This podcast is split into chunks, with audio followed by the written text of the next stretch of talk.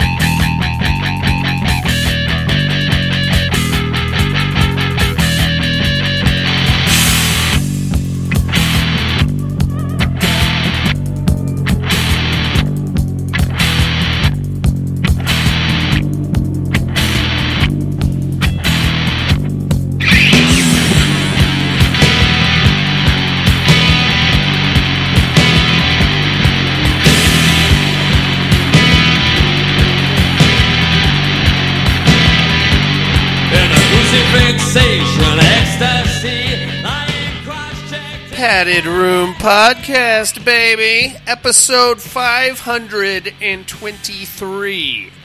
Jesus fuck. 523 of these goddamn things I'm doing. I've already done, for that matter. My name is Darian. Thank you very much for joining me, those of you that have not already tuned out.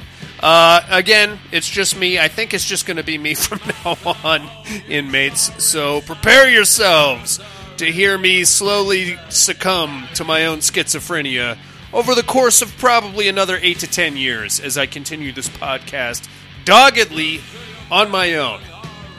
Um, no Monica, nobody, nobody, nobody really.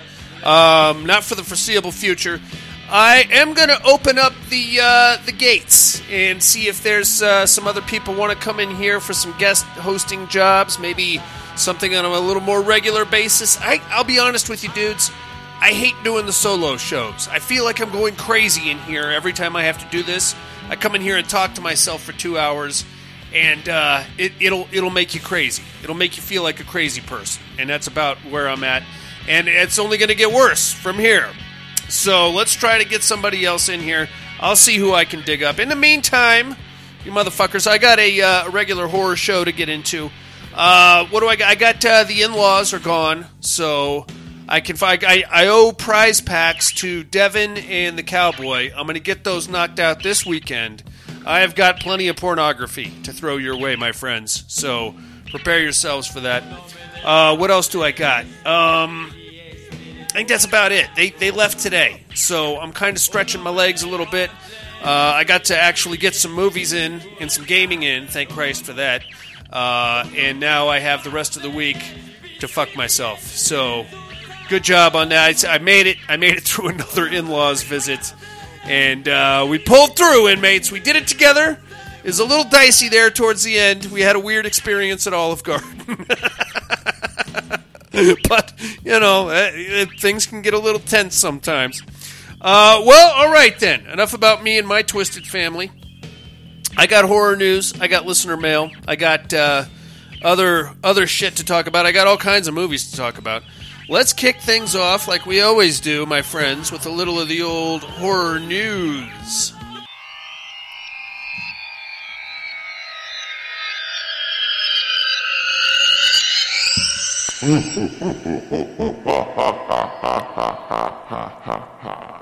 Horror news. Okay, up top, does anybody out there have about $55,000 that I can borrow? Uh, thepaddedroom 2011 at hotmail.com. Uh, I'm going to warn you right now, I'm probably not going to pay you back. Uh, so if anybody's comfortable gifting me $55,000, I could use it possibly, well, probably not actually. Um, what I'm getting at here, inmates, is the screen used axe from The Shining, the one that Jack Nicholson swung into the door, uh, is going to auction. The actual axe is going to auction. Bidding is going to start at fifty-five thousand dollars. So realistically, I see this thing going for at least two hundred thousand. Can I can I get two hundred thousand? Can we can we hit up the Patreon page for two hundred thousand dollars? Um, oh God, my my wife would use that axe on me if she found out I spent two hundred thousand dollars to get it. But goddamn, man, how dope would that be? That axe, the axe the one that smashed through the door. Here's Johnny, all that shit. How do you authenticate that, I wonder? Is there a way? There's got to be some kind of like chain of custody as to who had it and when and how long and where it went and all that stuff. I don't know how you go through all that stuff, but I assume this is the real axe, the axe. I would put it in some kind of a display case, and uh, I imagine it's only going to go up in value, right? It's like an investment. So if really, if we all put our money together, I, I don't see this thing going for fifty five thousand dollars. It's probably going to go somewhere to two two hundred two hundred fifty thousand. Um, if we all put like uh, I don't know, like all two of us put two, put a hundred and uh, twenty five thousand dollars down. You know, it could be a joint investment. We could do like a some kind of a profit sharing situation. I don't know. I don't know how any of that works. All right. Anyway, uh, that's something to think about. Uh, what else we got here? Nightmare Alley. Have we all seen that yet? It's a good show. I'll tell you right now, it's a pretty good show. More of like a uh, crime noir situation with some weird occult freak show leanings. Uh, it's going to get another release on Hulu. It's going to be black and white. Uh, that's going to hit later this month. You can watch it in black and white on Hulu. Um, couple of thoughts. I, I, I always fantasy. I always like the idea of watching some of our modern horror films in black and white. But there, there are a couple where you can do that. Uh, I have the limited edition uh, disc of The Mist, and that came with a black and white uh, version. Really, what you want to do is you want to watch the black and white version before you see the the you know the regular normal version. Because if you watch it the normal way and you're like, oh, it's a great show, and then you get a wild hair up your butt and you're like, oh, I'm going to check out the black and white because you know you start watching it in black and white, and then like ten minutes into it, you're like, why don't I just watch this in color? And then there you go. You just watch it in color. I don't know. Maybe this one will be better somehow. Nightmare Alley. It it could have like a, a black and white vibe to it. I don't know, but uh, if you're some kind of weirdo, you might check that out. Here's something I'm very curious about, and I'm not just sure how this is going to work, but I kind of like the the vibe of it. Uh, Matthew Lillard, you know the name, you know the face. Uh, Scream, Thirteen Ghosts, uh, Scooby Doo movies, um, Hackers. You know you know him from Hackers. Uh, he has started. He has launched his own film studio called the Midnight Movie Club. Now, something he's trying, and it's it's it's a bit experimental, but I'm kind of into it in a weird way. He claims that this is going to be a decentralized uh, movie studio. I know you're wondering what the fuck that means. Allow me to explain. I'll get into it. So what what he's attempting to do, um, he's basically opening the studio up to basically everybody. So any any creative decisions or you know which projects to back, which projects not to back, everything is going to be voted on by us, the audience, starting already, I guess. He's already started his first movie. Or, well, it's in pre production right now. It's some kind of a vampire movie. Um, but it's kind of interesting. Right now, if you want, you can buy an NFT. Uh, what the fuck is an NFT? I still have no idea. But if you buy one of uh, his NFTs, then you get to you get like a seat on the board of uh, the Midnight Movie Club. I imagine these things are fucking expensive. So if you think you're going to go in there with like uh, you know a couple hundred bucks and be like, oh, I'm going to put a seat on the board of the movie club, now, but you're probably going to have to spend at least a hundred thousand dollars, maybe. I don't know. I don't know how this any of this shit works, to be honest with you. But uh, that's what he's trying to do, and I kind of I kind of dig that about him because it's new, it's revolutionary. Um, I don't know if it's going to work, to be honest with you, because let's be let's be honest. Um, horror audiences, and I don't mean like I'm not saying we're the lowest common denominator, but I feel like uh, every everything's going to turn into just a bunch of tits. and, um, I, don't, I don't know, man. I feel I feel like uh, you get the wrong group of like 13 year olds who find some way to hack the Midnight Movie Club servers it's just all going to go to shit really fast. So I don't know. Hopefully, he's got some kind of a contingency plan for you know if if the audience votes and what's clearly a bad idea. Maybe we just call that a mulligan or something. well, let's just take it from the top, shall we? I don't know, man. I like I like the concept. I just I'm a little uh, apprehensive about the execution. Uh, I'm excited. Either way, I'll check it out for sure. Whatever the hell he's doing, I don't know. Uh, what else we got here? Love, Death, and Robots season three is going to hit Netflix next month. I still haven't seen season two. I love season one. I got to get caught up on season two. I think my favorite episode from season one is the the monster fighting pit. Oh no no no no no no! It's not. That's a good one. But the one that I really like is the uh, the the space farmers that have to fight off the uh, alien insects with their giant mech robots, and like three of them get killed. That was a good one. That was a good one. A lot of people like the the military werewolf one. That's a good one too. Um, still, that, that those I, I'm a I'm a sucker for fighting off alien insects and giant robots. Everybody, anybody who knows me knows that about me. Uh, well, lastly, it looks like um, I don't know how I feel about this one. This one's kind of weird. Lionsgate is attempting to reboot the Blair Witch franchi- franchise. Almost called it a franchise. Franchise. Um, well, I mean, why not? Why not take another crack at it? I'm not mad at the Blair Witch franchi- franchise.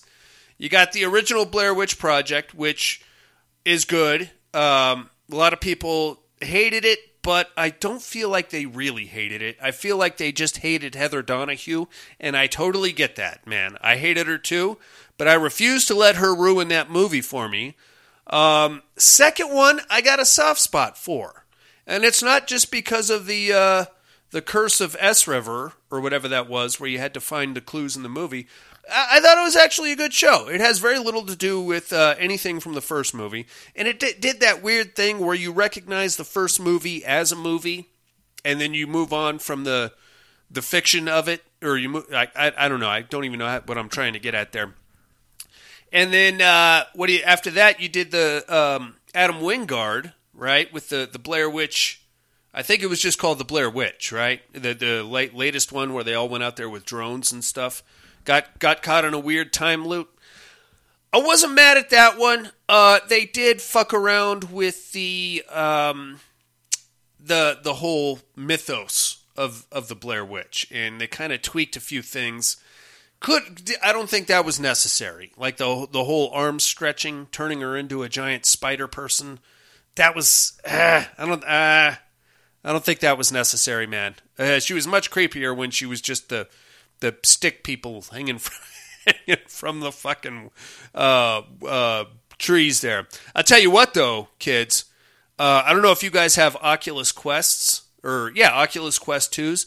There is a kick-ass uh, Blair Witch game you can play in virtual reality. It will make you take a dump in your pants. Uh, trust me, I've done the research. All right, that's all I got on the horror news, you maniacs. You guys ready for some listener mail? I don't know if I am. I don't know if I'm emotionally equipped to deal with this week's uh, listener mail, but I'll try. Uh, here we go, listener mail.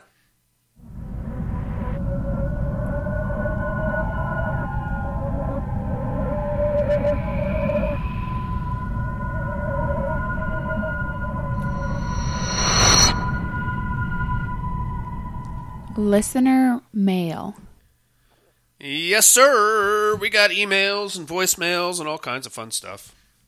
Why don't we start things off with the emails coming in from somewhere out on the open road? It's our main man, Freddie. Freddie, the crazy truck driver. Uh, subject line Still listening. Hey folks, I'm still here and listening. I have even gone back through some older episodes, but I usually don't have much to send in. I'm stoked the Terradome is back and have to agree with the Killer Clowns because they do have the tech. Be safe out there, Freddy. Well, you got it, Freddy. I'm going to put you down for the Killer Clowns. In this week's uh, fights, the Killer Clowns versus the Deadites. Whoa, excuse me. Oh, shit. I don't have a fucking pen. Here we are. All right, two more for the Killer Clowns. Well done, Freddie. Thank you for writing in, my friend. And uh, you be safe out there, wherever you are, out there in the highways and the byways and the the the, tr- the greasy spoon truck stops with the lot lizards that I uh, have heard a lot about. Uh, let's get down to Southern California. Here comes our main man, Tony. Subject line Vacations are tiring. You are correct, Tony. My wife starts talking to me about vacations. Just just hearing that word, I have to go take a nap. Here comes about uh, four thousand dollars worth of fucking gas and souvenirs and getting into this park and that park. On top of that, I'm gonna have to drive 18 hours. All right, I'm, I'm, I don't mean to vent, Tony, but you brought it up. Uh, greetings, padded room. Quick email this week. Not much to talk about. I took a week long vacation and was able to watch exactly zero movies that I wanted to watch. Turns out when you hang out with your kids, they don't give a shit what you want to do or what or what you care about. Kids are assholes. I agree with that too, Tony. That's why you need multiple TVs and multiple uh, Roku's in your house. I got uh, one, two, three, four TVs in this house, each one uh, fully equipped with all the streaming shit. And uh, you know what? Yeah, uh, hey, I'm gonna watch uh, this. These kids get torn in half by the thing in the woods. You're welcome to join me four year old and seven year old. If you choose not to, there are other rooms for you to attend. So the choice is yours.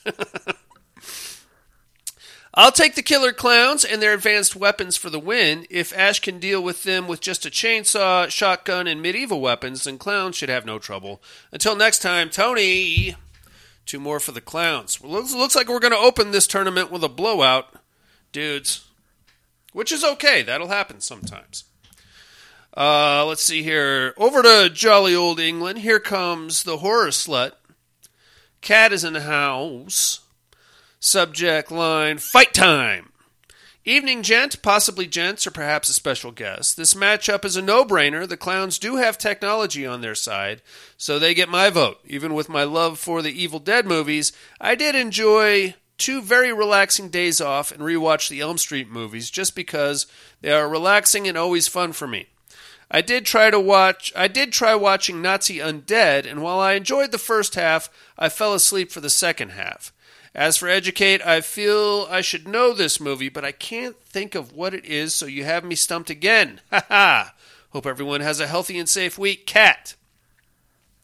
Oh, Cat. Uh, you. This one is actually for the education. This one is actually pretty new, so you may not have seen this one yet.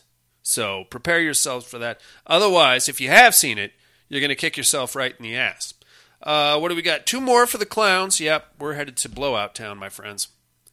Bing, bing. Um, well, you watched Cat. You watched the first half of Nazi Undead. Really, the second half is the exact same as the first half of Nazi Undead because uh, she gets out of the house, she walks around for a day, and then she wakes up, and then she's right back in the house, and her boyfriend is alive, and we are supposed to believe that the first half was a dream, but now they are doomed to repeat that dream. So, really, if you've seen the first half, you pretty much saw the whole movie. I hate it. I hate it when they do that shit. And they were, Nazi Undead was off to a solid start with the Nazi ghosts, and then they just uh, they flip de doo. All right, hard reset. Let's take it from the top, and that's what they did, man. I hate that, man. All right, uh, let's get back here to Reno, Nevada. Here comes the cowboy. Subject line: fucking wind, dude. You're a big truck driver, cowboy. You got to watch that shit, especially going across Washoe Valley. They, you're going to get blown right the fuck over. Uh, my gate is wrecked in my backyard. it's been banging itself open and closed uh, for like a day and a half now. I'm, I'm not even going to attempt to fix it. I'm just going to wait till the fucking shit dies down. Then I'll go out there with a staple gun or something and see what I can do. Uh, evening padded room. Hope everyone is doing well and someone made it in tonight. If not, the solo shows are always fun. Thank you very much, Cowboy. Don't have much tonight thanks to the wind kicking my ass at work the last two days. Educate, no clue, but I might have to look it up later for reasons. When I tell you who's in this movie, Cowboy, you are definitely going to want to look it up, but I don't think there was any nudity that I recall. I could be wrong. Uh, Terradome, I love the Deadites, but the clowns do have better weapons, so killer clowns get my vote. Oh, yeah. Yep, they're running away with it. Um, clowns go. Watched Undead Nazis and Bunker Games. Both were all right. I also caught Choose or Die. Robert Englund had a voice part in it and thought it was a fun movie. Darian and I should have time to work on a surprise on a surprise for you this week. Guess because it's something I can make to show some appreciation for all the hard work you do with this podcast. Back into the wind and construction. Hope everyone has a great week. Catch you on the flip, cowboy. I hey, cowboy, I appreciate that, but really, you guys don't owe me anything. Like I like I've been telling you for the last 10 years. I'm to smatter on about horror movies whether anybody's listening or not. It's just a matter of whether or not I decide to drag my carcass into my guest room and hit record on the old uh, flip-de-doo here and then uh, hit the upload when I'm done. Eh, That, that's really the only difference between this is me here, or I can do this at work and uh, drive everybody crazy at the office. So, might as well come in here and hit the record button before I do. Maybe somebody out there will enjoy what I have to say, or not. Uh, let's see here. Do I have anything in the junk folder? I don't know. I don't think so. Uh, Outlook junk. Let me take a quick look. Oh, here comes Carter Burke. He's back, everybody. What did he do to me this week? Let's open this fucking thing up. There's an image. Um, it's me with, I think, an axe in my neck. I don't know what movie this is from. Ah, this looks familiar, though. Am I Jason Voorhees with an axe in my neck? I might be. I don't know. Uh, God damn it. I wish you would quit using the fat fuck picture of me. Carter, I've lost a lot of weight since this picture was taken. I will send you better pictures of me to use in your your uh, fun little uh, photoshopping of me. I don't understand why we got to keep using the fat. All right, all right. Well, thank you very much, Carter.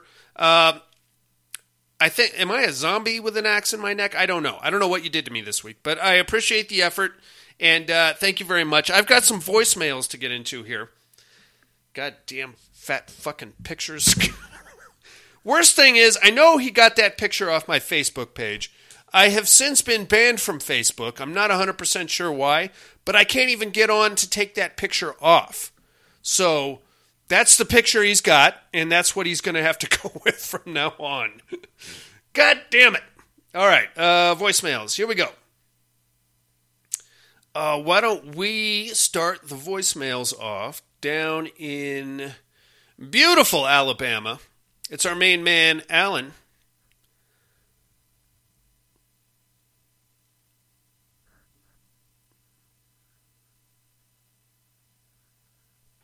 Padded room, how's it going? What's up, Alan? Hope everybody's doing good. The solo shows. Sure. Uh, Terradome, give me the killer clown. Yep, figured I that. do not know who Mr. Darian Whoop. What happened? is. Oh, there he goes. That's all I got. Y'all have a good one. Bye. You too, Alan. Thank you for calling in, my man. Uh, two more for the clowns. This one's this one's over. This one's already over, my friends. It's uh, it's a shutout. I, I'm pretty sure it's going to be a shutout.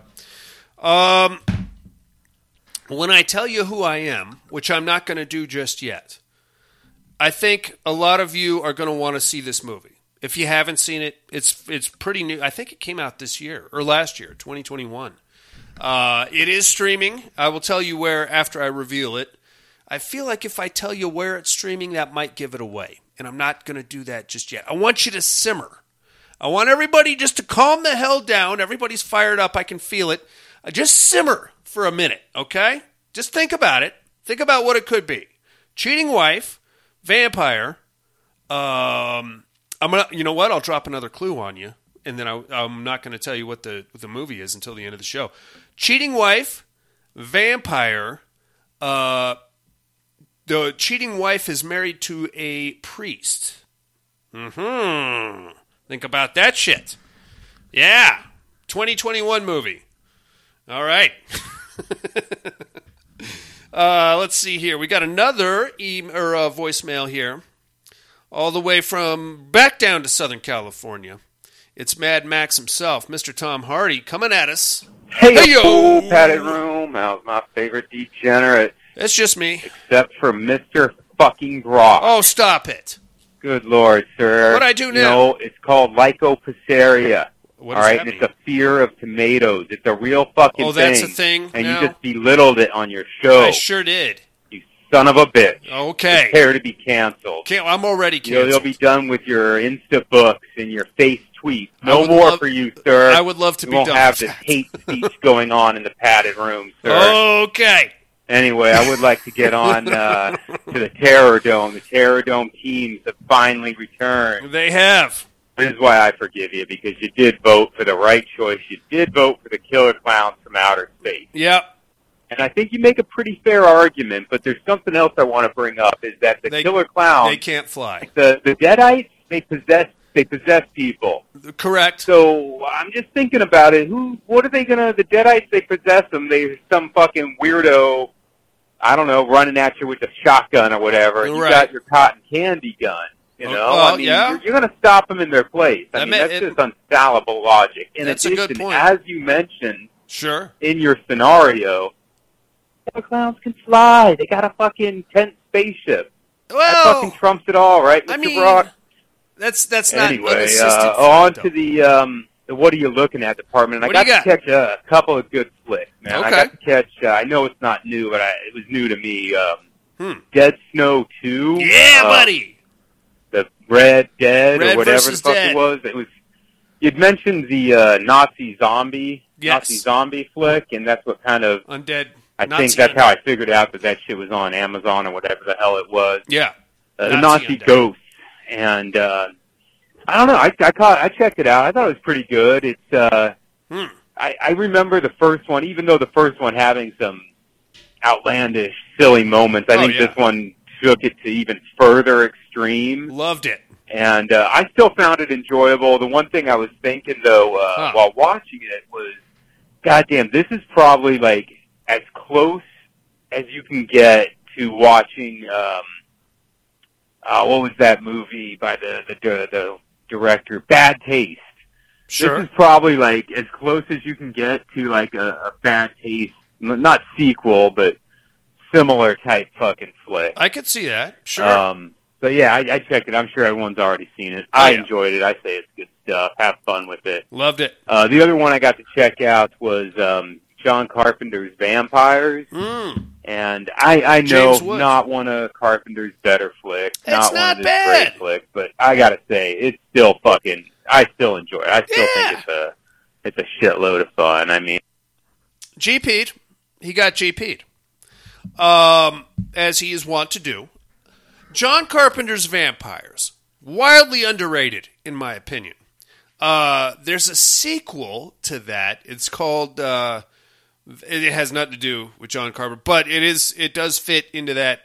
If you want to call it a franchise, it kind of picks up. I think, if I'm not mistaken, it stars Jon Bon Jovi as like the leader of a second team down in Mexico, and he's gonna.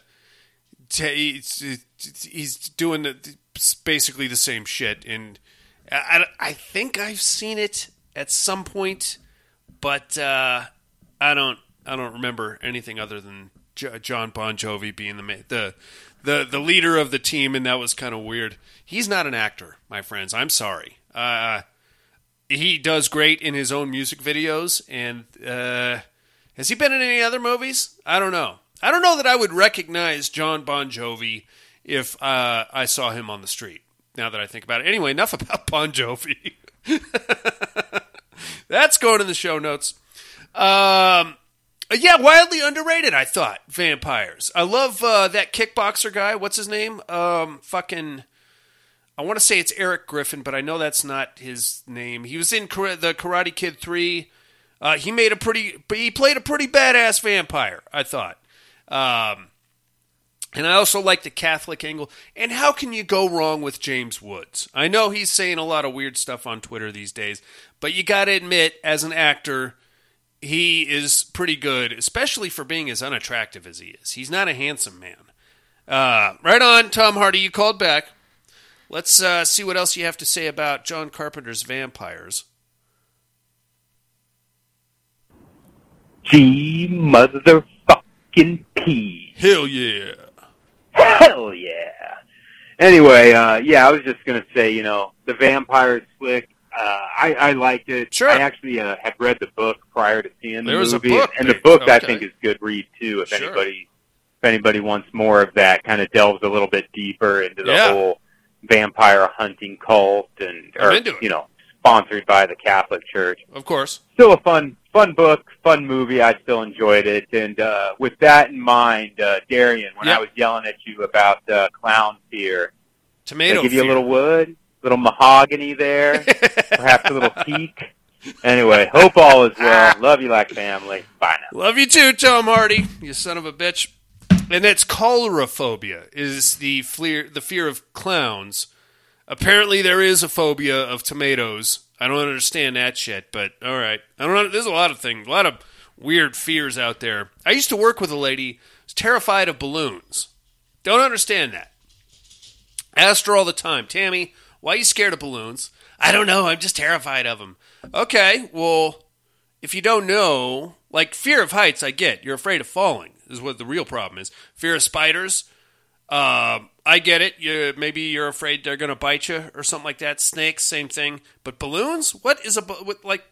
Not like hot air balloons, but like a, just a floating, you know, like a healing, like at a party. What? What are you? I don't understand why, why you're so- scared of the. Uh, all right, I don't. I don't know. I don't get it. Anyway, uh, that is it on the listener mail, my friends. Tom Hardy, Alan, Tony, Cowboy, Cat, Freddie, uh, the rest of you maniacs. Thank you very much for uh, tuning in and checking out the show here. Your votes are locked. If you guys have anything you want to say to me, uh, the mental health hotline is area code 775 387 0275 or the regular old email at thepaddedroom2011 at hotmail.com. In the meantime, God damn it, we got to go to uh, to Tromaville to check out a fast food restaurant. Thank you very much for that, cowboy. You the manager. You know it. Give me a job. I'm a high school graduate just just trying to make his way in this topsy-turvy world. My life it, it sucks. And my one true love? I'll stay true to you. It'll never change me. Uh-huh. I promise. Is a left-wing lipstick lesbo liberal. Ah, Wendy! Arby? You said you'd never change, but but here you are, you're just bumping tacos. You're hired. What do I do? You're the counter girl. You fool! This restaurant is built on ancient Tromahawk tribe sacred Indian burial ground. Get out while you still can. Get out! Save yourselves! Save yourselves!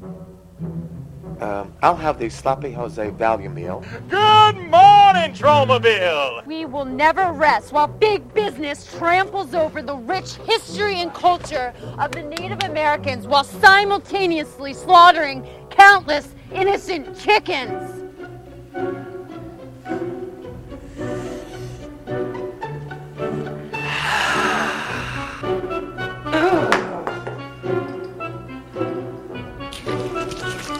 General, what are these tiny little bumps all over my chicken? Those are uh, our new flavor pods.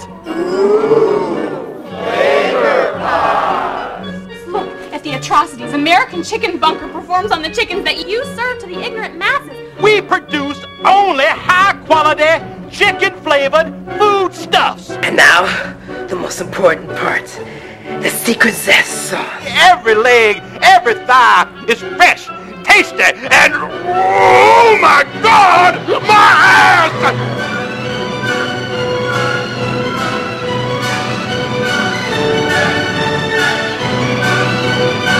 The chicken! The chickens come back from the dead! They are very slowly approaching the entrance. They'll break through faster than the five minutes it took me to turn Wendy into a full-blown lesbian. Damn it! We need action before they turn the glass into lesbians.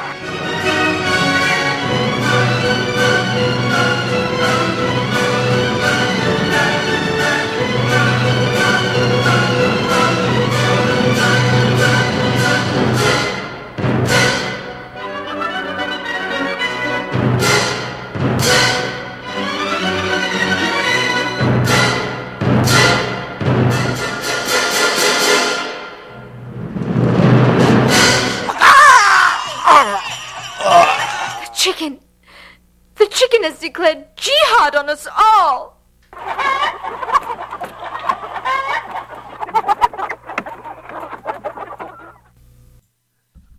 Mm-hmm.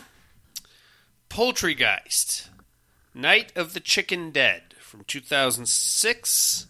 Directed by Lloyd Kaufman, written by Gabriel Fried- Friedman. Uh, stars Jason Yasinin, Kate Graham, and Allison Sereboff. Sarah Saradoff. I don't know. Uh, God damn it, man. So, before I get into this, a couple of things. I'm not going to do what everybody thinks I'm going to do, which is just take a big fat shit all over this movie. This movie is not for me. I will say that right now.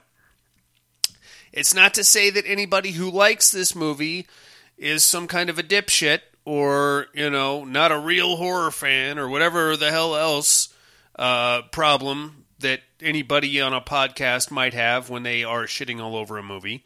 I will simply say it is not for me. Um, there is a sad irony to this in a weird way.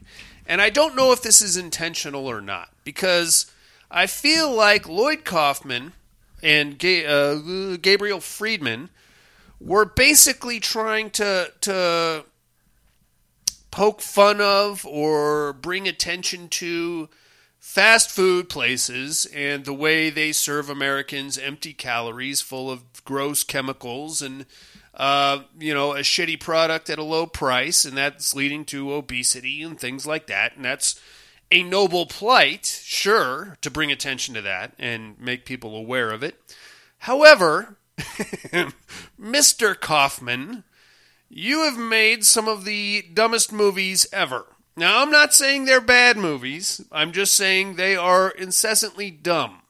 This one in particular. Just in concept, okay? I, am not saying the execution was bad. I'm not saying the special effects were bad. I'm just saying the bullet point concept of zombie chicken chicken people uh, laying siege to a fast food restaurant. That's uh, that's kind of dumb, right? How, how are we going to get from point A to point B? By way of musical? Uh, it's kind of dumb, man. I'm sorry. It's uh here's the here's so there is an irony to that because what what we have instead of the empty calories is um, gratuitous boobs, right? Uh, wanton and wildly out of place musical numbers. Um, uh, weird uh, schlocky attempts at violence and film gore, but by way of uh, a lot of rectal uh, stuff. In a way, as far as entertainment goes, you could draw the correlation between empty calories full of gross carcinogens and trans fat to boobs, uh, toxic uh, by toxic like toxic waste humor uh, and rectal gags. You know what I mean? You're kind of doing the same thing here, Mr. Kaufman. Just saying. I'm just saying. But more to the point, and this is what I really wanted to talk about before I get into the movie Troma Studios, Troma, Troma Team. Um, like uh, anybody who's probably, any horror fan who's in, on, or around my age group probably grew up on Troma. Troma to me was Mother's Milk. Um, Toxic Avenger, Class of Nuke 'Em High, Surf Nazis Must Die, uh, Redneck Zombies. These were uh, Mother's Day. These were some of my favorite films growing up. But something happened over at Troma. Probably about uh, I don't know mid, early to mid '90s. They just gave up and said, you know what, boobs, uh, fucking uh, weird, toxic waste uh, situations. Um, some some really gnarly and gratuitous special effects, full of uh, spew being poured all over people. And uh, we'll figure out the plot line later. And let's be honest, nobody's watching for the plot anyway. So, in lieu of the, the classics, like a Mother's Day, like a uh, Toxic Avenger, we have Poultrygeist. We have Tromeo and Juliet. We have a bunch of other nonsense. The last Toxic Avenger movie had um, Melvin running for mayor Uh, We've just given up on horror altogether, and instead we're just making this. Uh, it's more or less adolescent softcore porn with uh, green schmegma being hosed all over people in the middle for not any particular reason. I don't know, man. That just that might just be my opinion.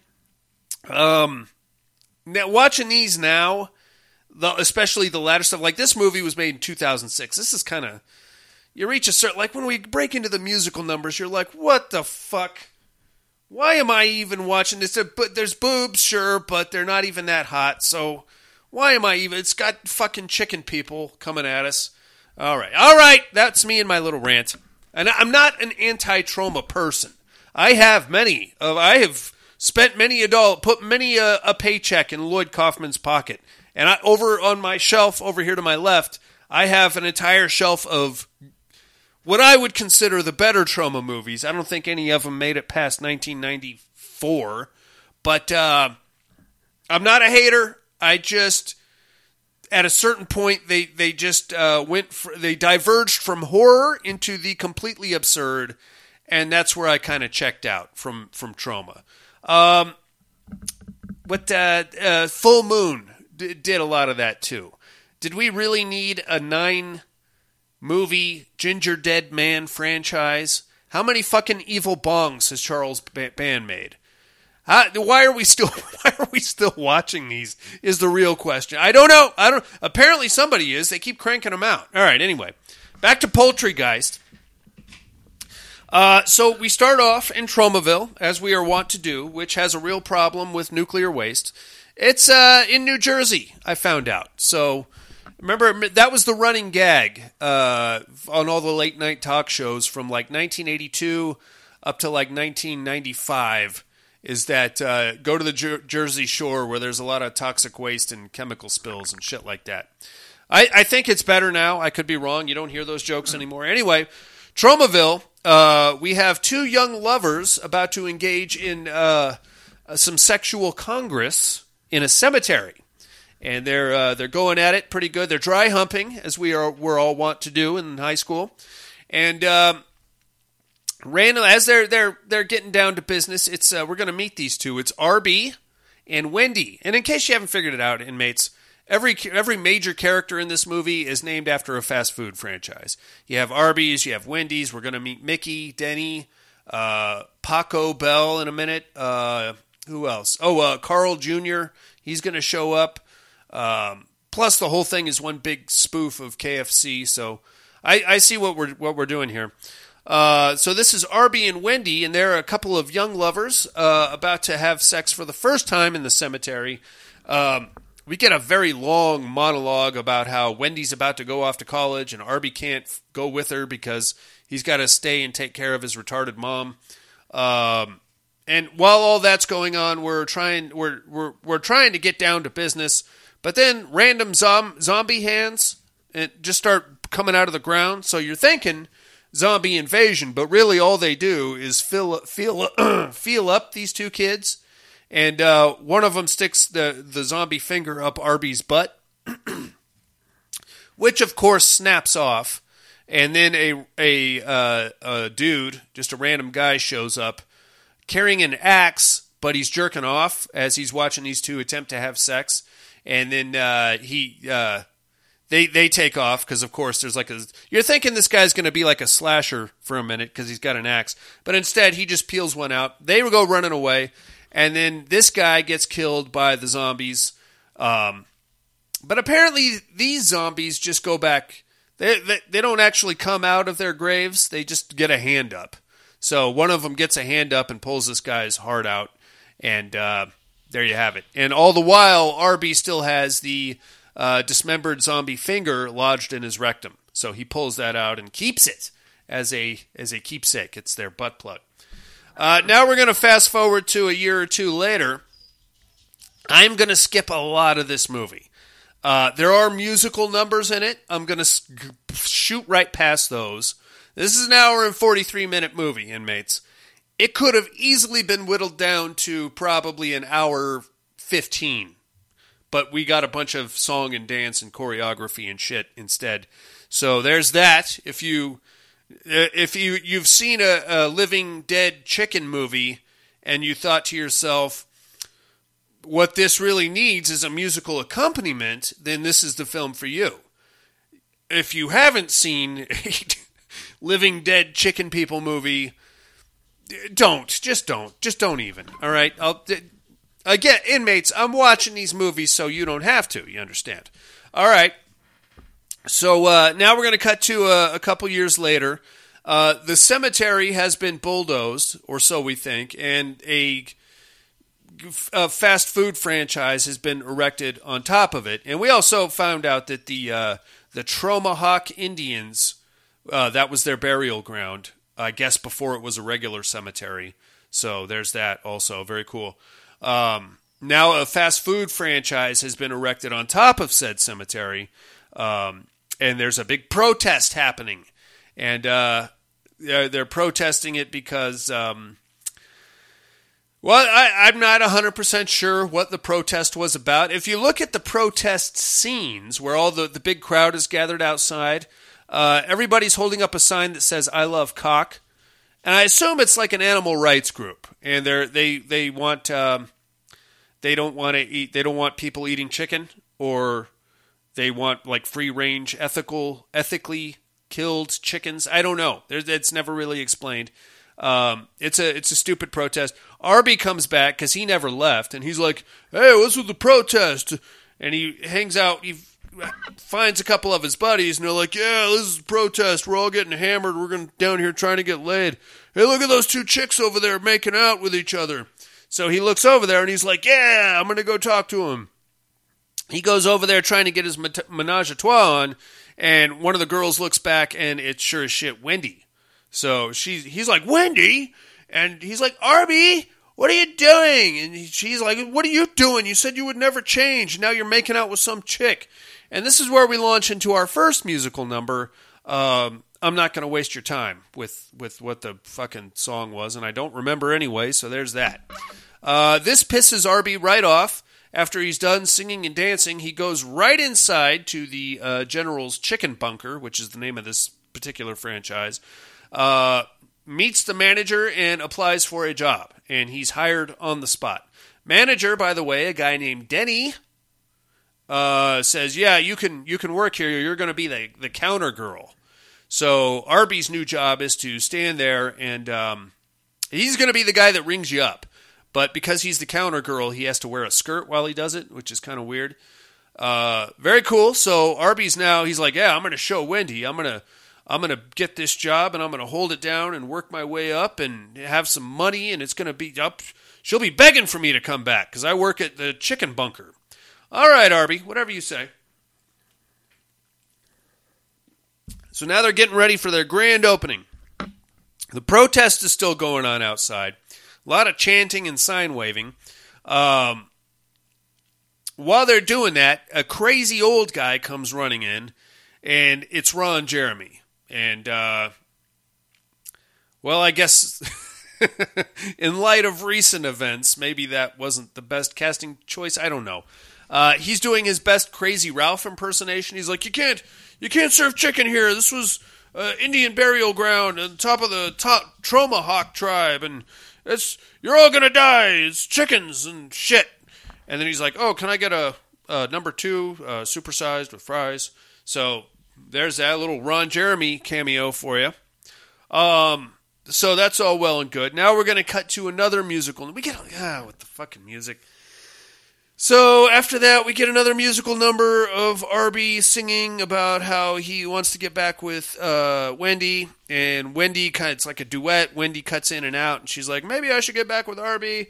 But uh, this uh, Wendy's girlfriend, a young lady named Mickey, uh, is like a very angry, uh, very shredded uh, protester and lesbian, and she's like, "I'm gonna eat your box," and Wendy's like, "Oh, but I'm thinking about going back to to uh, Arby."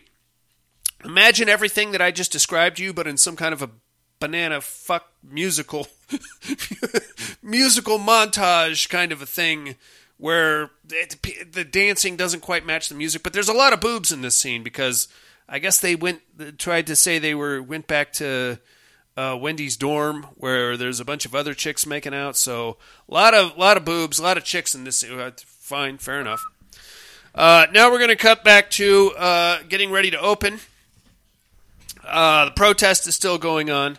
Uh, we meet some of uh, Arby's co-workers. We have Paco Bell, who is a uh, he's gay and he's Mexican, and thus he's named Paco Bell. Mind you, this movie was made in 2006 when you could still say stuff like this and get away with it. Now, whoa, fuck you, Lloyd Kaufman.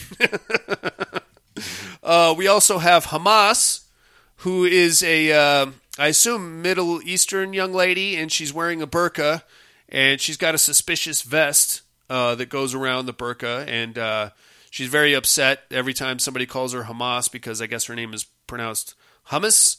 But uh, there's that. Uh, we have Carl Jr., who's the token white trash guy. We get a very weird. We got a lot of weird shit going on with Carl Jr. Uh, we're pretty sure he's fucking the chickens. So there's that. But it's well, we'll get to it here in a minute. Now it's time for the grand opening. Uh, they open the doors. They're open for business and ready to go.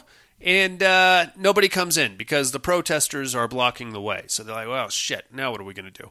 So Denny goes back and he calls the corporate office and he gets a hold of the general himself, who I guess is the founder of this whole uh, fried chicken franchise. So well done. Uh, the general comes in and he's got a new special ingredient. He brings it and uh, unfortunately Paco uh, opens it over the grill and we find out the new special ingredient is like a green a chicken egg with veins coming out of it. He's like, these are proven to be the best eggs, genetically modified and radioactive stuff that we could find, and it's we got them dirt cheap too. So we're gonna start using this shit. So he's like, oh, okay. Paco takes the, the eggs down to the basement, where they, of course, begin to like start multiplying and hatching and things like that. In the meantime, uh, the grill has been infected with the uh, nasty egg schmegma, so we have that going going on.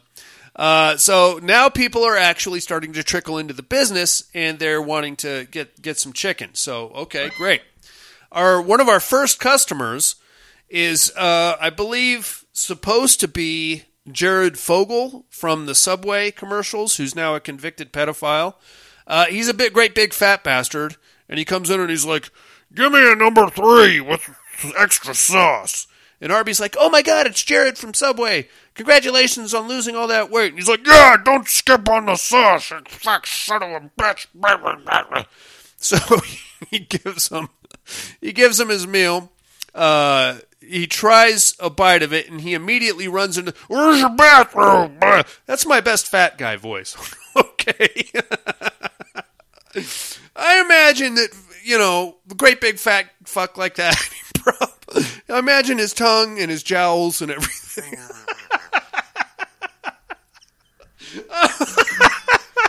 I am sorry. I don't mean to fat shame, but you got to admit, you got to admit, fat people are funny. All right, so where's your bathroom? he takes his food into the bathroom.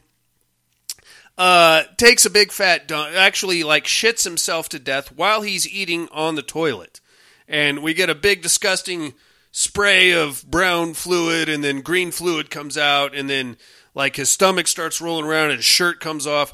This guy, the actor that played this guy, has to be pushing at least 450, at least, maybe more. He might be in the in the low fives, but um, I don't know how much they paid this guy, but it wasn't enough because his whole role, his entire role in the movie was to to bitch at Arby and then go into the bathroom, pull his pants down, and then basically roll around on the bathroom floor while they hose him down with green shit and brown shit.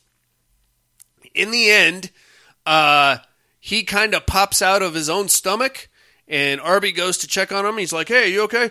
I'm skinny now, and then he goes taking off and he's covered in schmutz. It's disgusting. And the bathroom has been completely destroyed because bodily fluids everywhere. Gross. Now, I don't know that that needed to be in the movie. It's disgusting, and to a 13 year old, I'm sure it's hilarious. But whatever, whatever you, whatever you guys want to do, I don't, I don't care anymore.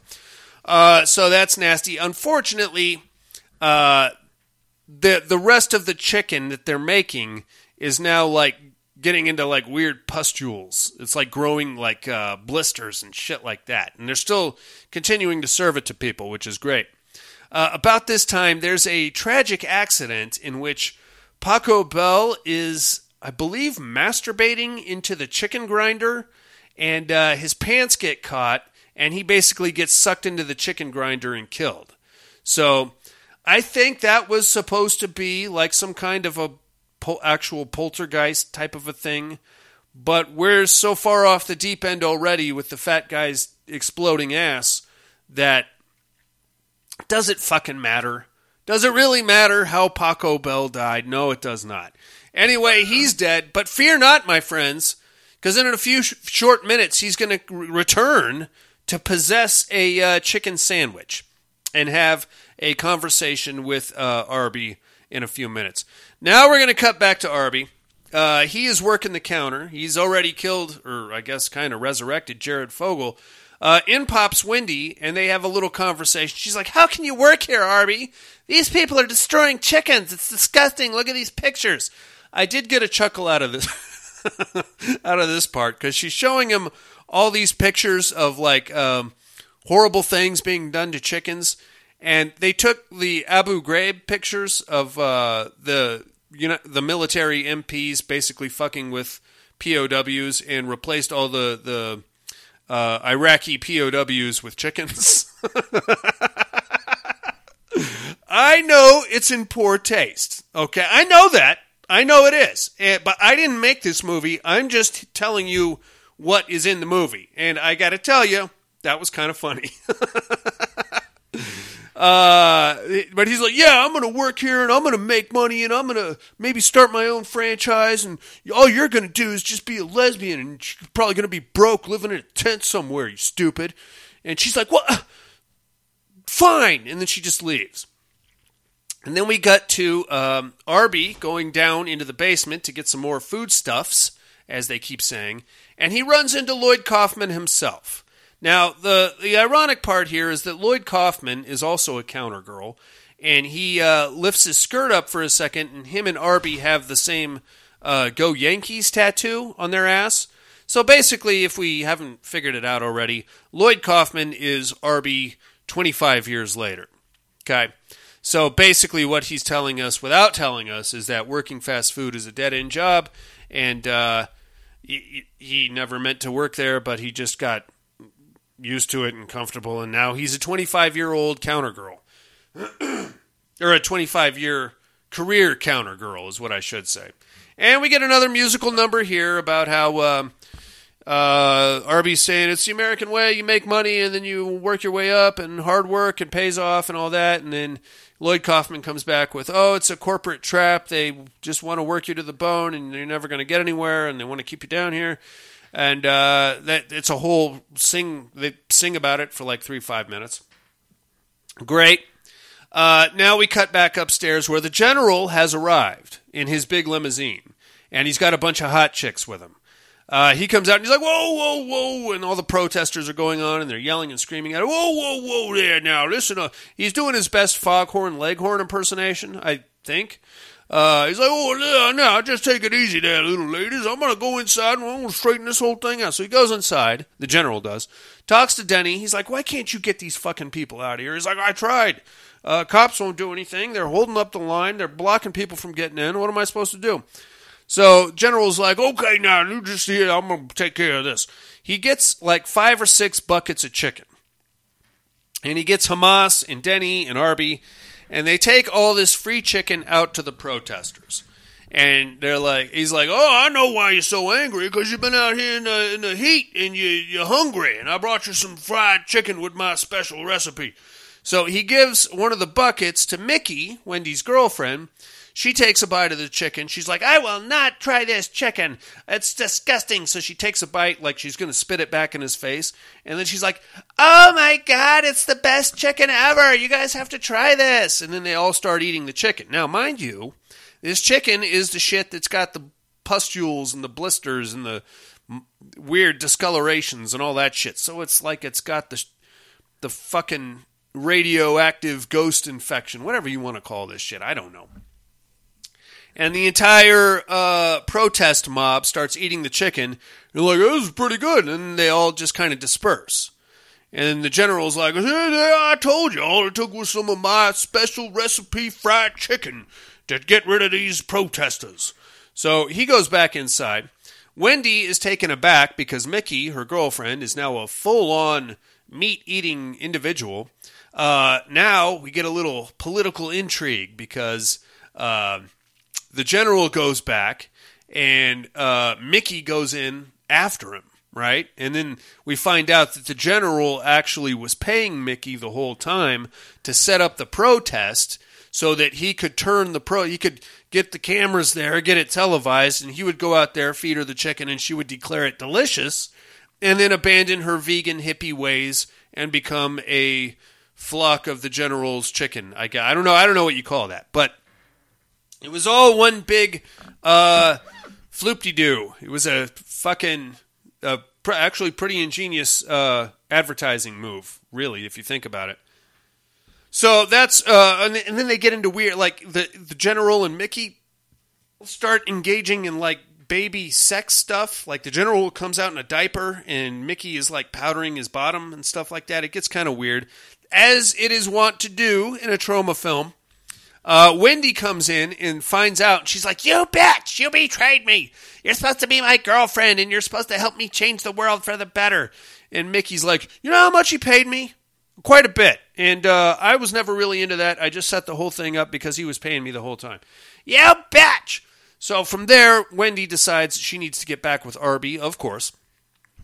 Arb, well, while that's going on, Arby is having a conversation with a chicken sandwich that has been possessed by the, the spirit of Paco Bell.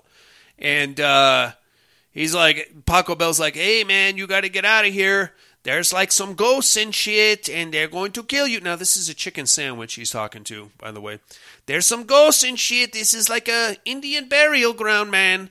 And uh, Arby's like, wait a minute, you're a sandwich. He's like, no, I'm dead, but I possessed a sandwich, eh?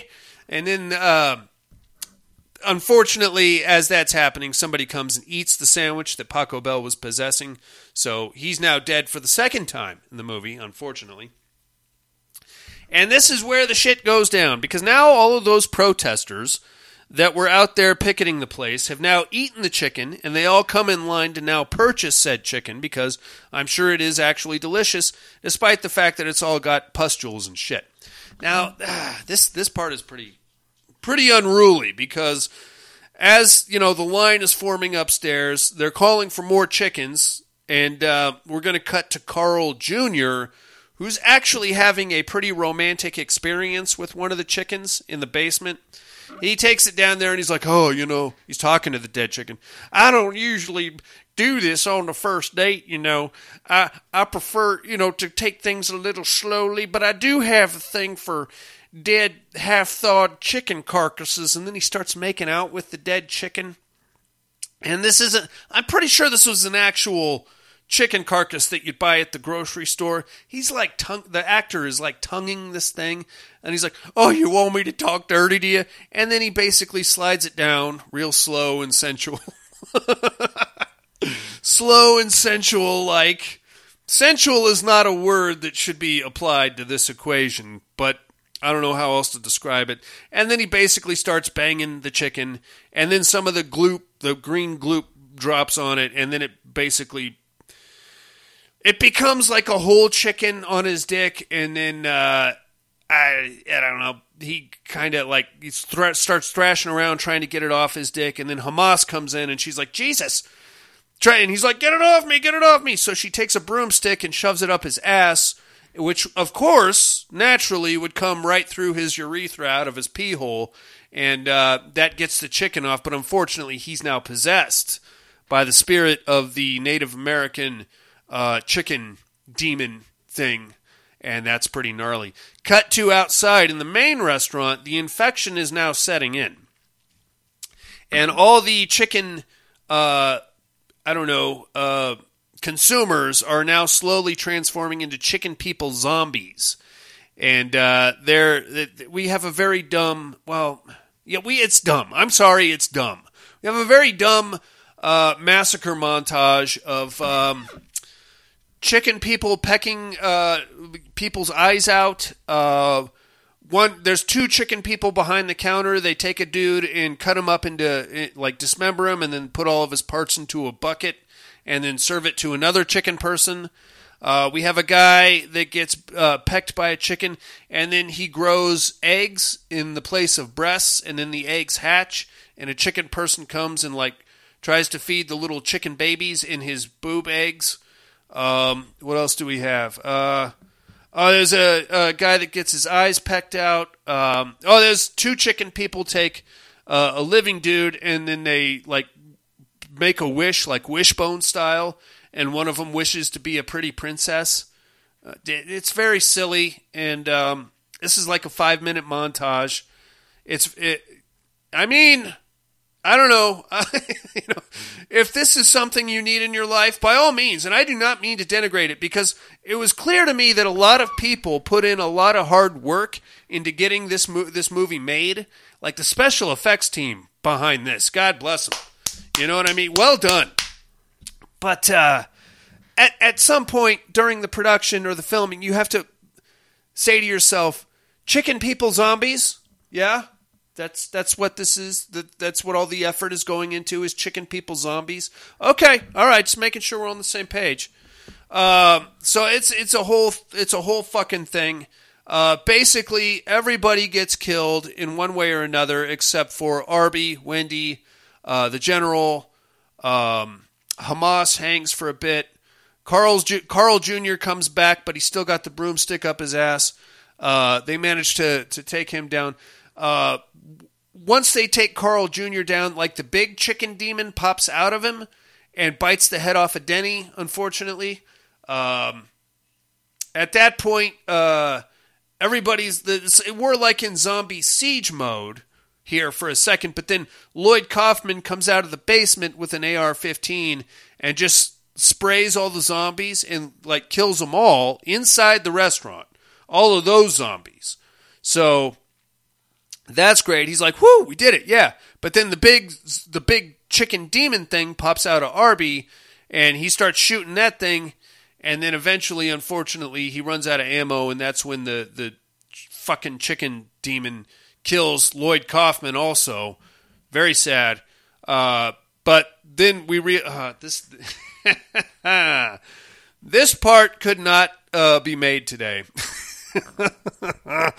uh, basically, what we come to realize before Carl's Carl Jr. dies the second time, he divulges that the secret to killing the chicken uh, zombie uh, people is alcohol, because this is a Native American burial ground, and Native Americans stereotypically uh, have a problem with alcohol. So that thus that's how you, you kill them is you spray them with alcohol and then they kind of they kind of fizzle into puddles, really. So that's that's okay. At this point, we're down to Hamas, Wendy, um, and um, Arby, and then a random fat chick comes running in, and she's like, "You have to help me find my daughter. I can't find my daughter." And they're like, "Okay, go look in the kitchen." So she goes running in there and immediately gets killed by the demon. But we now have a little girl missing and unaccounted for, and we suspect she's probably in the basement. So they go down to the basement to try to find the little girl. They find her. She's there. It's great. Um, the chicken demon follows them down into the basement and is getting ready to kill all three of them, all four of them at this point. But this is when we go into another musical number full of singing and choreographed dancing. Um, I don't know what they were singing about. I don't fucking care. Uh, at this point, Hamas takes her burqa off, and you find out she's actually a screaming hot model under there, and she's got like a bikini situation going on and a uh, suicide vest. She's like, "You get out of here! I'm gonna blow this place up and save you guys." Like, okay, so they go running out. Uh, what's um, Arby, Wendy, and the little girl, and then Hamas blows herself up and kills everybody and all the zombies, and that's pretty much. at the end, they get into a car, and they you get that textbook Troma, uh, high speed car roll thing that seems to happen in every single Troma movie, where they take the jump and then the car rolls on its side. So that's pretty much your movie right there, guys. It's Poultrygeist from 2006. It got six stars on IMDb. That is a full uh, two and a half. Two. Hold on. How many? How much better is is Poultrygeist than President Evil? You ask. I'm going to tell you. It is a fucking full. Where is it? Uh, 2.7 stars better than President Evil. And I will actually agree 100% with that. If you're going to put it on the President Evil scale, I'd give it a full 8 stars, motherfuckers. Um, it's just not my thing, man. I like a horror comedy, but you you got to have some intelligence. You know what I'm saying? This is this is just full on absurd. This almost borders into abstract art, if you ask me.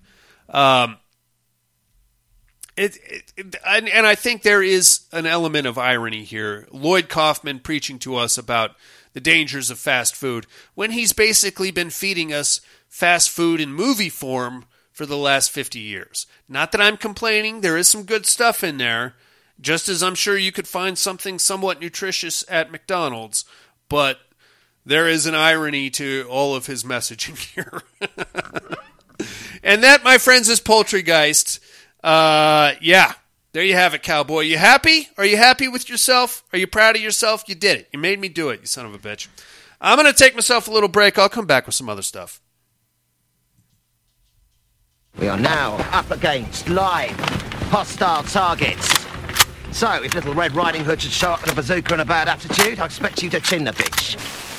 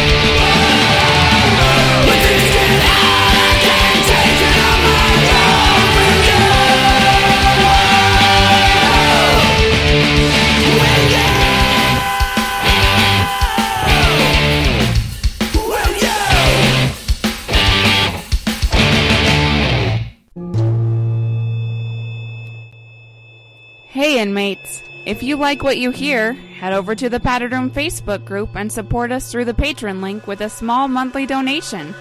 Check out the T-Villain link at paddedroom.podbean.com and grab some t-shirts. Thanks for listening and enjoy the rest of the show. And I am back, baby. Uh, yeah, there you have it. One of these days, I'm going to do a Troma month. I got to, like, work myself up to it first, though. You know what I mean? It's not something you want to go into blind. Because if I was going to do a Troma month, I'd want to do good Troma and bad Troma. I don't know which which movies I would pick, but uh, that's something for the back burner. Uh, but for right now, it's Terradome time, y'all. No tears, please. It's a waste of good suffering. Gonna hurt you. You didn't let me finish my sentence. I said, I'm not gonna hurt you. I'm just gonna bash your brains in. I'm gonna bash them right the fuck in. I'll kill you all. I'll drive you crazy. I'll kill you all. My worst dream come true. Six-year-old child with this blank, pale, emotionless face. The blackest eyes. The devil's eyes.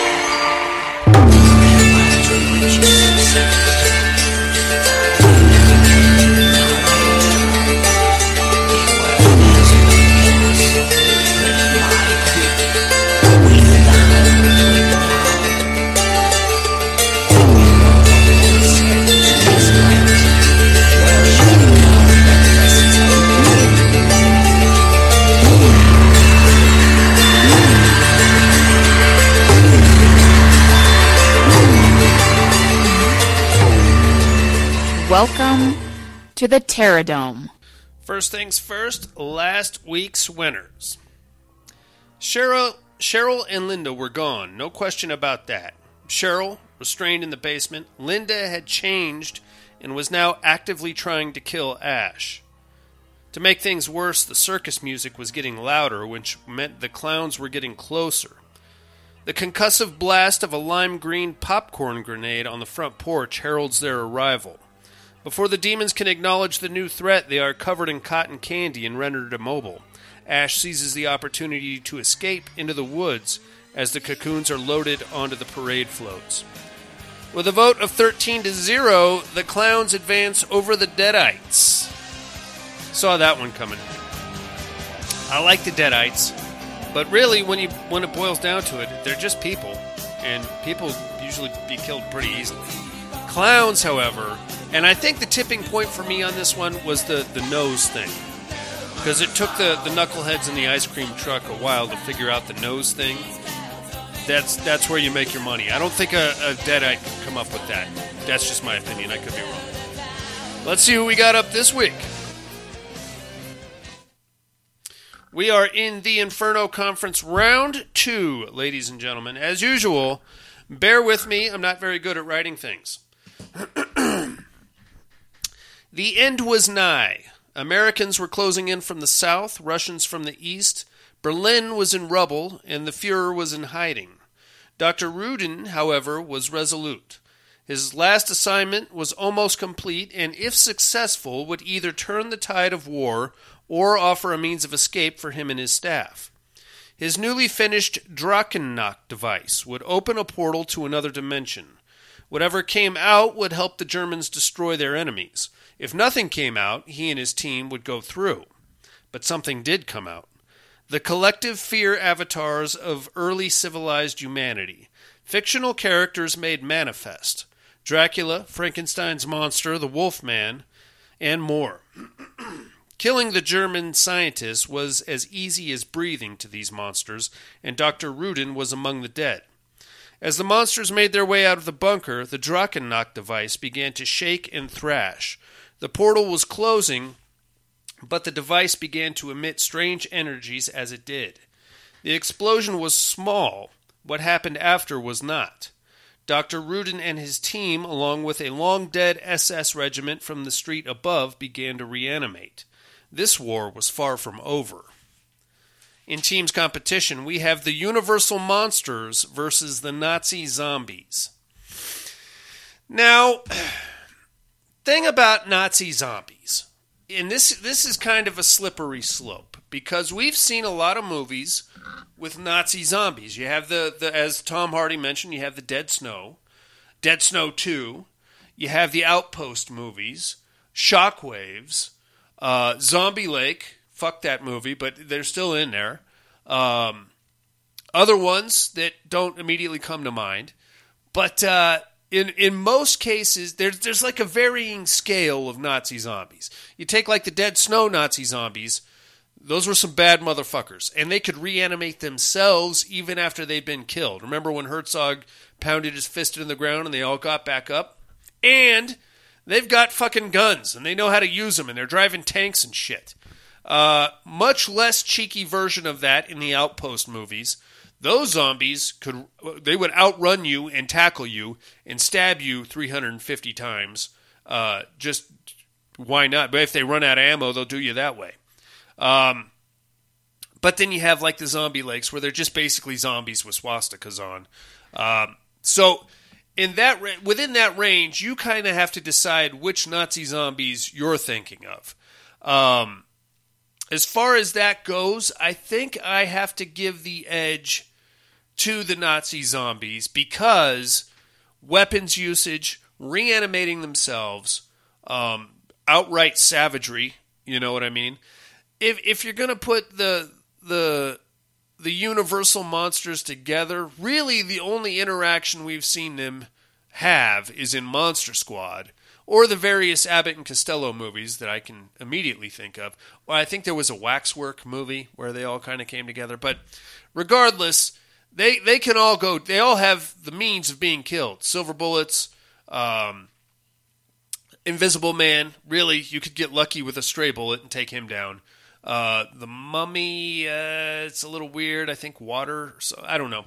I'm gonna just. I'm just gonna go with the Nazi zombies. Uh, just for for what? Why not? Why not take the Nazi zombies? I guess.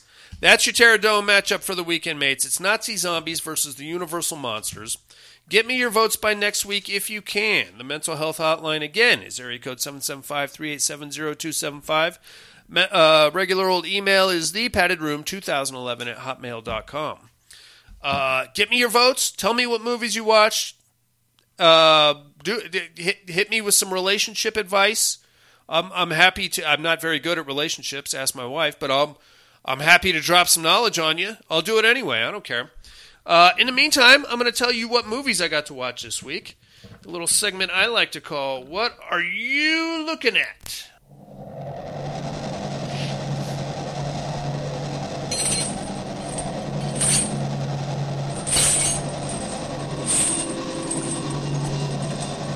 What are you looking at?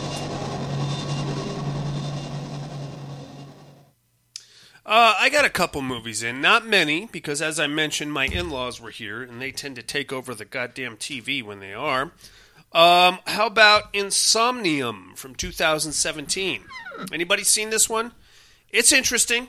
Um, so you have two dude bros living together, and uh, what starts out like a ghost situation, but then it kind of takes another turn.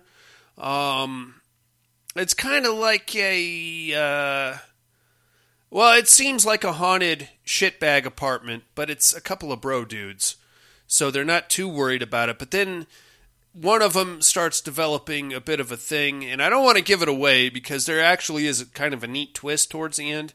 Uh, I found this one on Hulu. Hulu. I watched that, and I also watched Antlers from 2020. Now,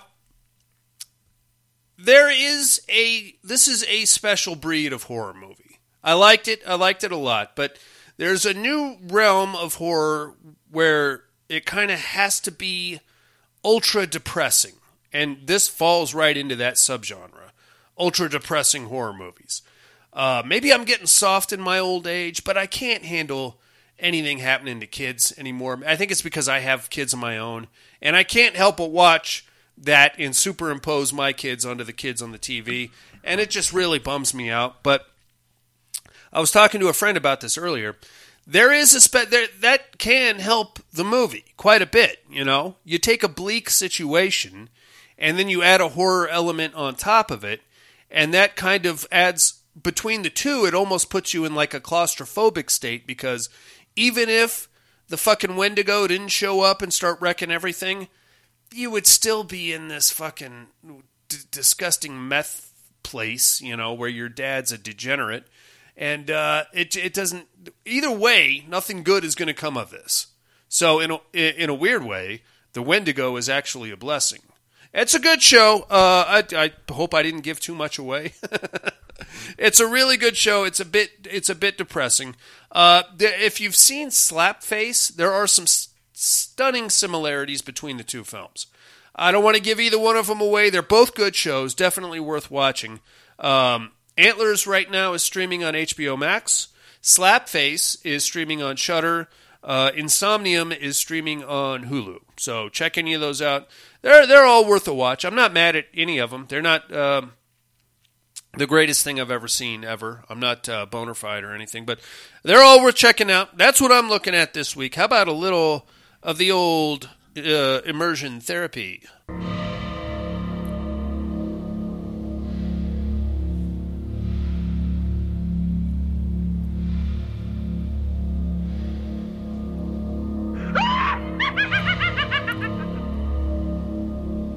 Immersion therapy.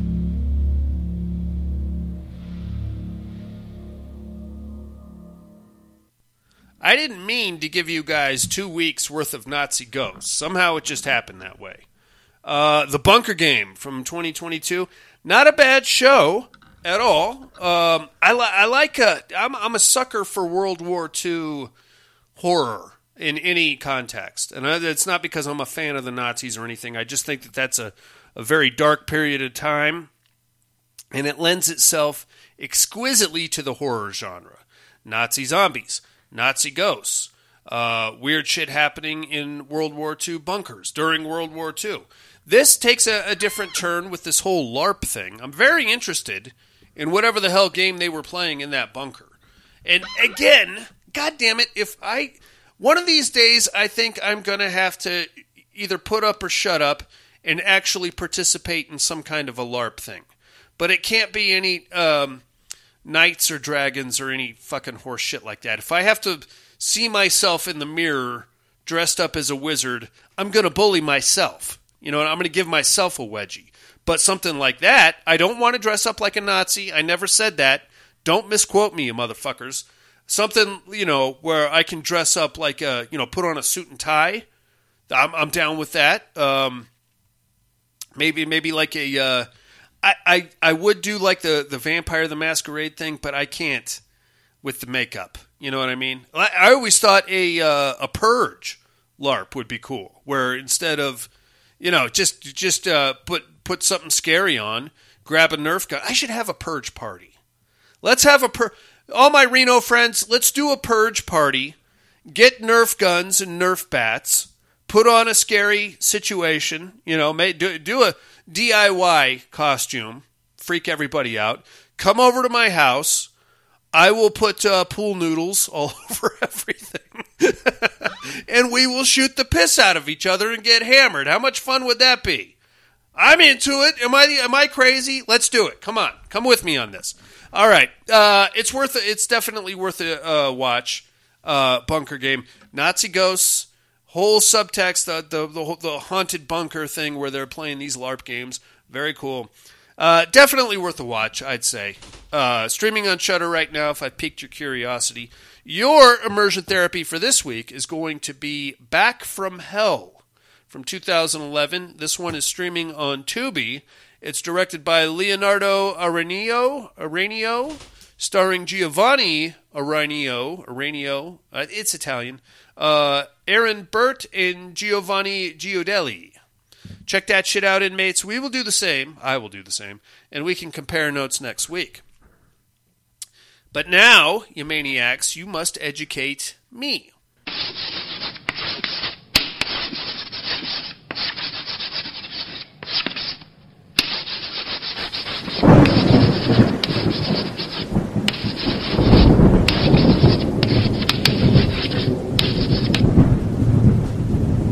Educating Miss Monica.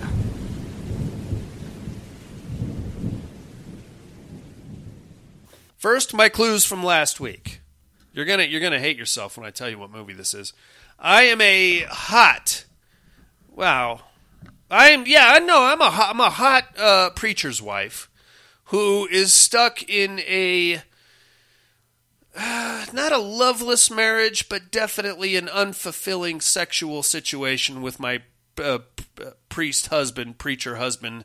And uh, God damn it, if my ex boyfriend didn't roll into town, sent me a letter on the down low, told me to meet him, which I did, and then asked if I wanted to go to an abandoned factory to uh, possibly uh, explore a physical connection, which I did. Unfortunately, there happened to be a fucking vampire living in this abandoned factory, and now I got bit. Uh, the ex boyfriend got killed outright, and now I'm a fucking vampire.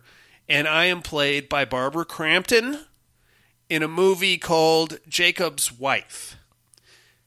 It's pretty good. It's it's not the best thing I've ever seen. It's a bit predictable. Um, it's streaming on Shudder. Barbara Crampton, Larry Fessenden plays the preacher. He plays Jacob. Um, it's it's something. It's definitely something. There's a weird scene where I think she's masturbating in front of a bedroom window. Uh, it's it's it's uh, it's something. it's something to see, and I think she may have gotten naked. Barbara Crampton's got to be pushing what sixty five at least. I would still I would still have sex with her. And not just because she's Barbara Crampton, because she is still very attractive if you ask me. All right, your immersion or what am I talking about? Who might I be this week, you ask? Well, I am a uh, attractive young lady. I thought I was going to run away with my boyfriend to uh, I think Los Angeles and we were going to get married and start our lives together. Uh, our parents didn't want us seeing each other. It's a it's a classic Romeo and Juliet story until we stop at a random um, off the road restroom where I have to, to just to go to the bathroom real quick. I come back and my boyfriend is gone, and he's taken the car, and now I'm stuck here. And by the way, some sicko in a yellow truck keeps driving by. I think he's trying to kill me, and I think the shitter might be haunted too. Fuck me if I'm not stuck in the worst place ever. A roadside restroom, God damn it! Shit! Who might I be, you ask? Tune in next week and I will clue you in. In the meantime, inmates, I think that's going to do it for me for the week. Thank you again very much for joining me here in the padded room for another episode, uh, 523rd episode of the Padded Room podcast. Uh, like, comment, subscribe as usual wherever you found this show. That helps my visibility quite a bit. Do have a Patreon campaign running. $5 donation right now will get you uh, a t-shirt, a travel mug, a, as much hardcore pornography as I can fit in a box, and the con- control of the month of June, I believe, is still open. Um, find that link at paddedroom.podbean.com. Uh, for some reason, uh, we are uns. This is the dumbest thing ever. If you go to Patreon and search Padded Room Podcast, we will not come up.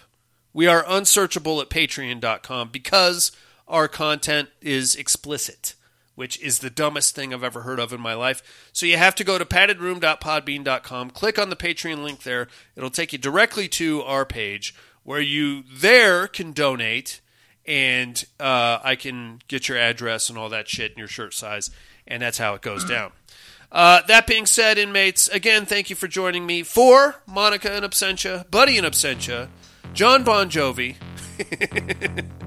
Uh, Mexican vampires, you know I love them. Fast food, which is not the best for you, but it's cheap, and when you're hungover, it does you it does you it does you right.